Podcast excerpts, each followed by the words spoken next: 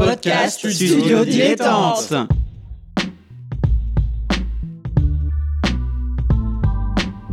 Donc ce que vous proposez comme d'habitude, c'est de la poudre de perlimpin. La République, c'est moi Et je ne me laisserai jamais entraîner par un opportuniste dans cette voie-là. Allez, rangez vos mines boudeuses Rangez vos discours de rageux Restons polis, le podcast qui explique calmement la politique.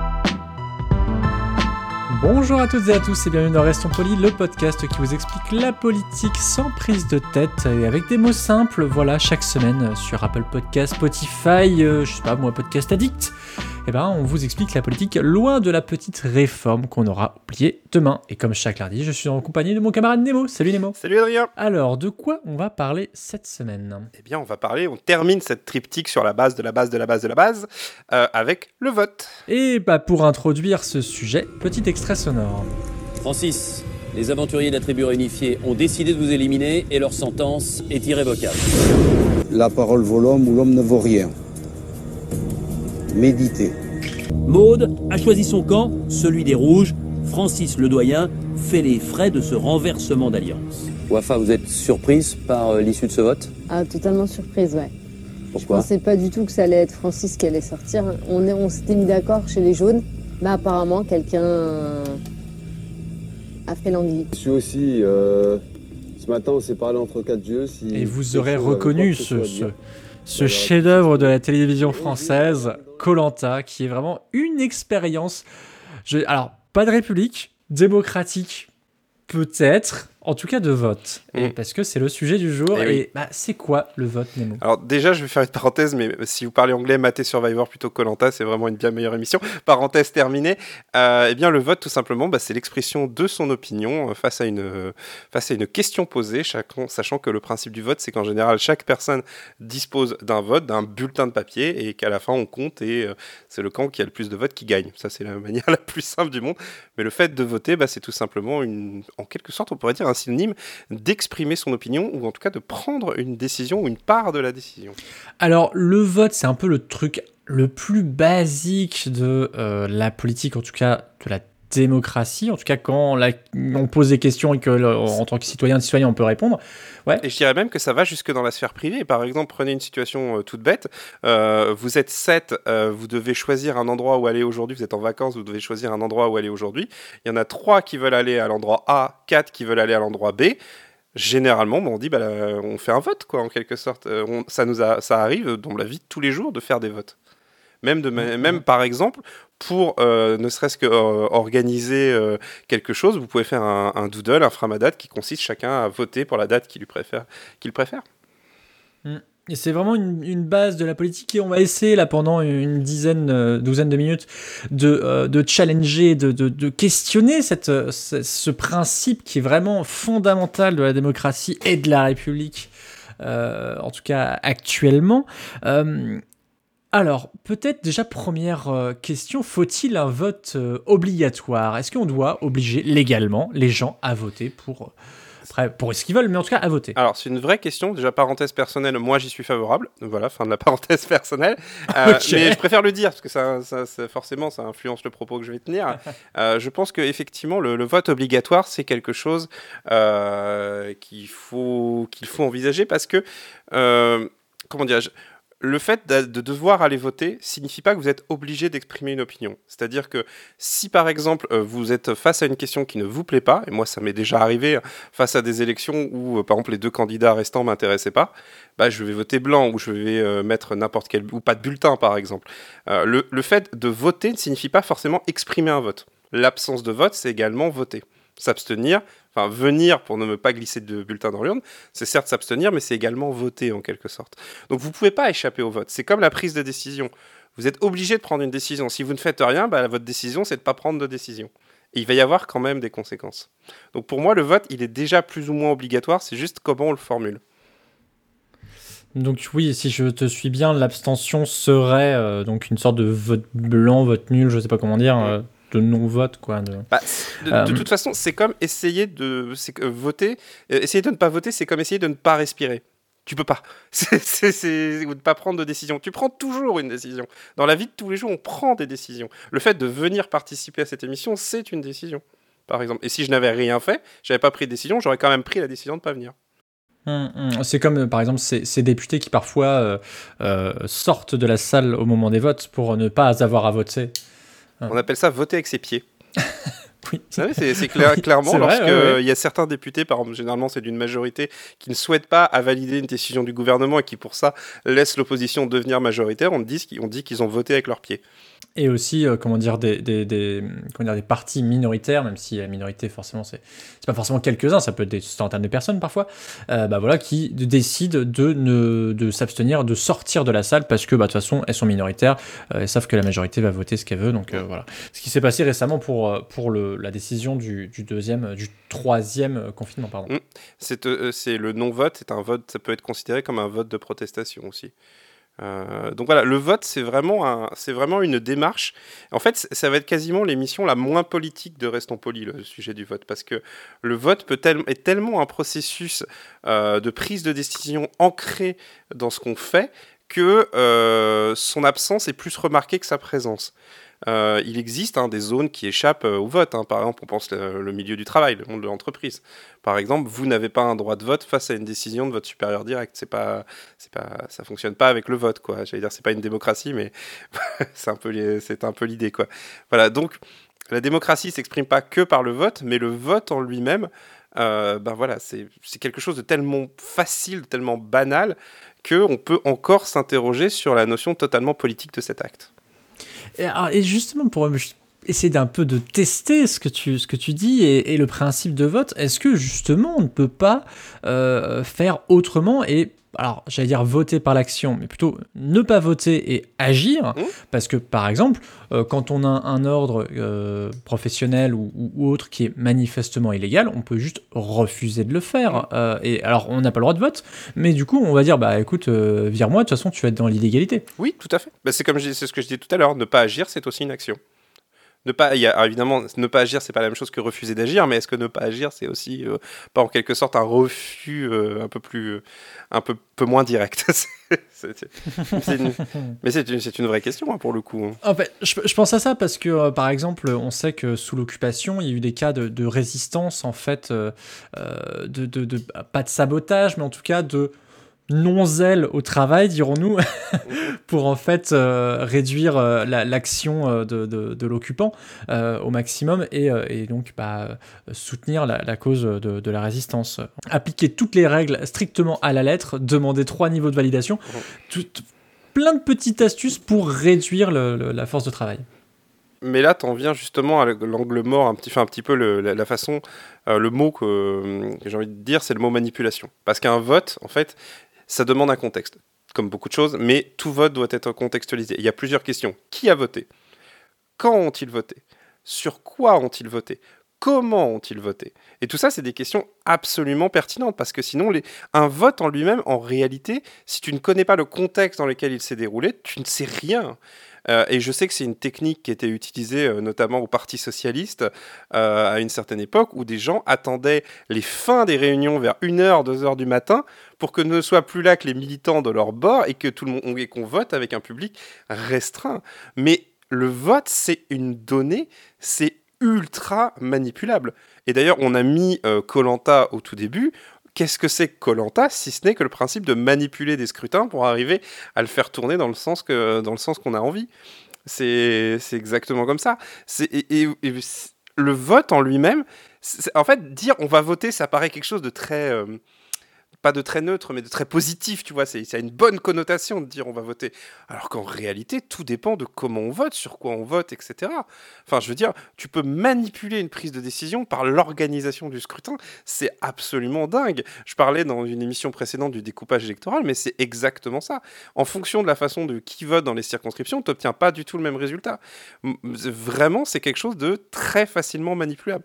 On parle souvent de manipuler les électeurs, de la façon dont ils s'informent, de la façon dont ils votent, etc. Mais déjà, avant de parler de ça, déjà déterminer qui est venu voter, euh, qui a le droit de vote et quelles sont les décisions qu'ils peuvent prendre. C'est vraiment le vote, oui, mais dans quel contexte?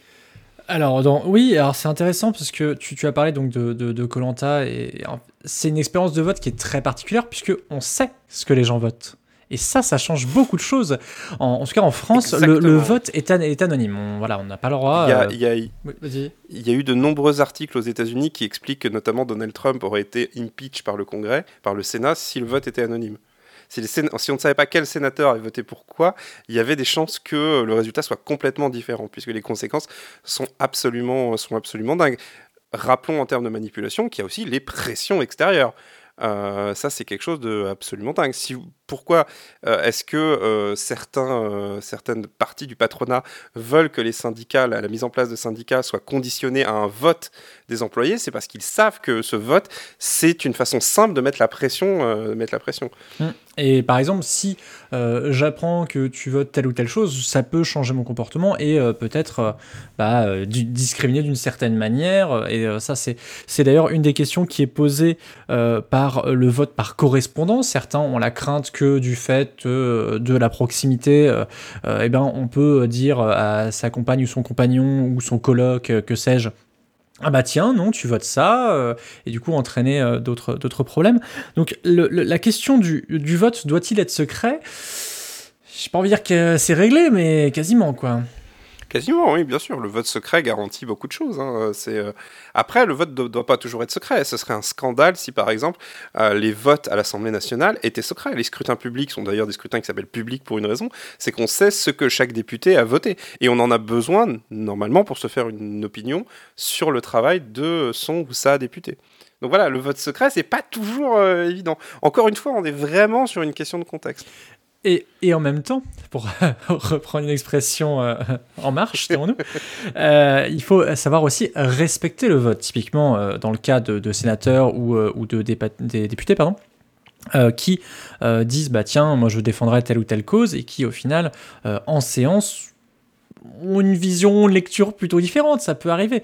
Euh, ou euh, je pense aussi, par exemple, au fameux euh, référendum sur la Constitution européenne, où la France a voté majoritairement non, et quelques années plus tard, sous Sarkozy, eh bien, c'est passé par le vote de députés et de sénateurs. Donc c'est quand même le respect du vote des citoyens et quelque chose de compliqué, dirons-nous. Tout à fait. C'est vraiment, on est euh, totalement dans l'idée de dire qui vote.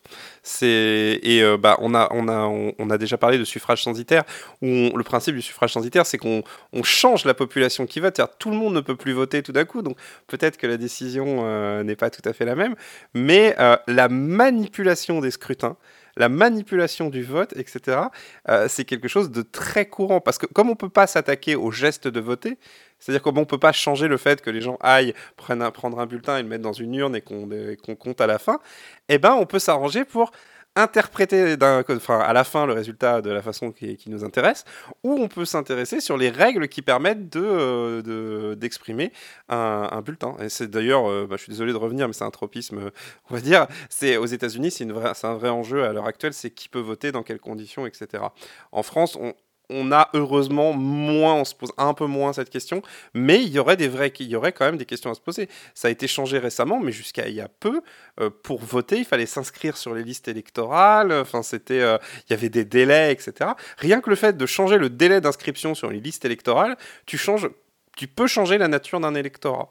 Rien que le fait de proposer des modes de scrutin un petit peu différents. Imaginons par exemple qu'en France, on vote le lundi après-midi et que, bah, en théorie, euh, ton patron est censé te laisser euh, partir pour aller voter.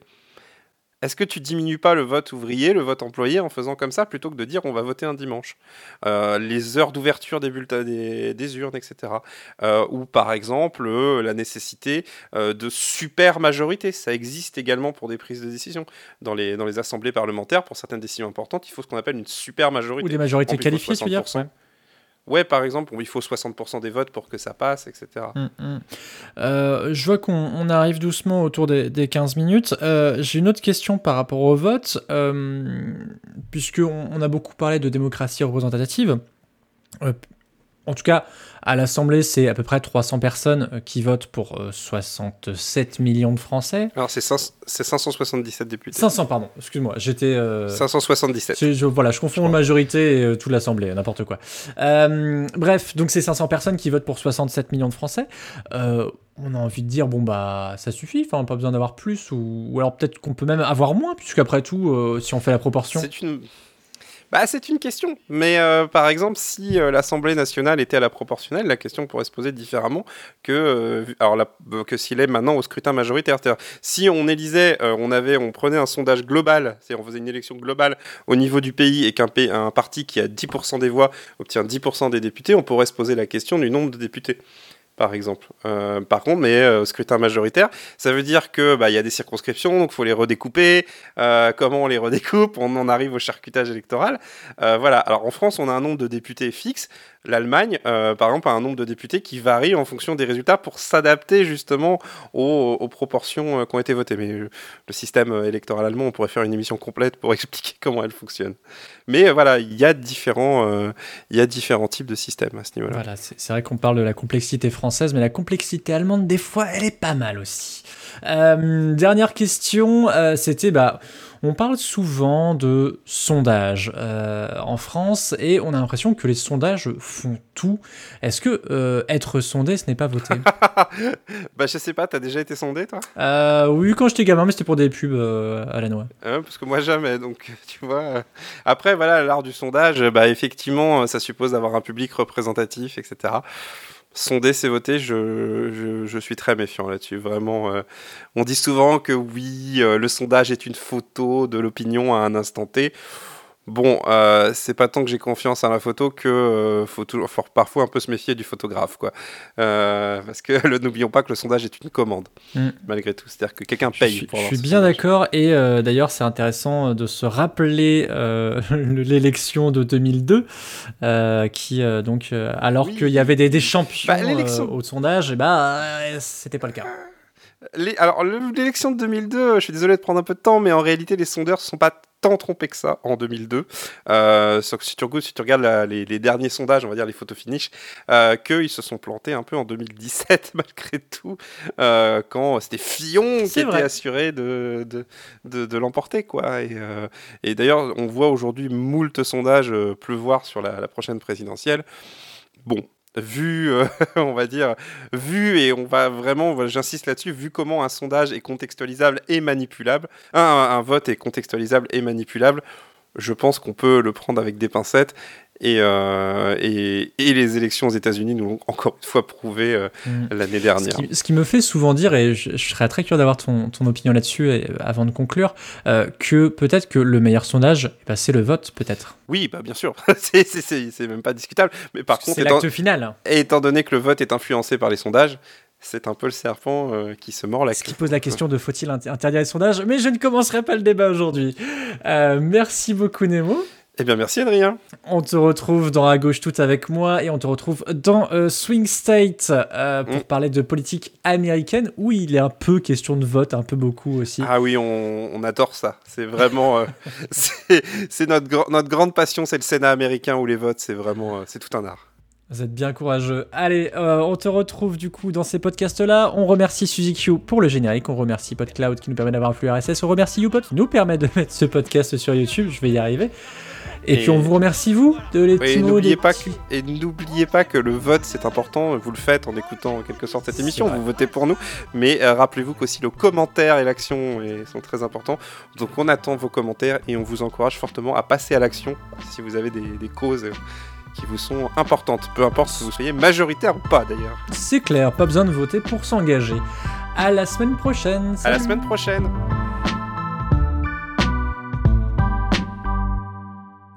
Ce podcast et l'association qui le porte, rendez-vous sur tipeee.com slash studio-dilettante.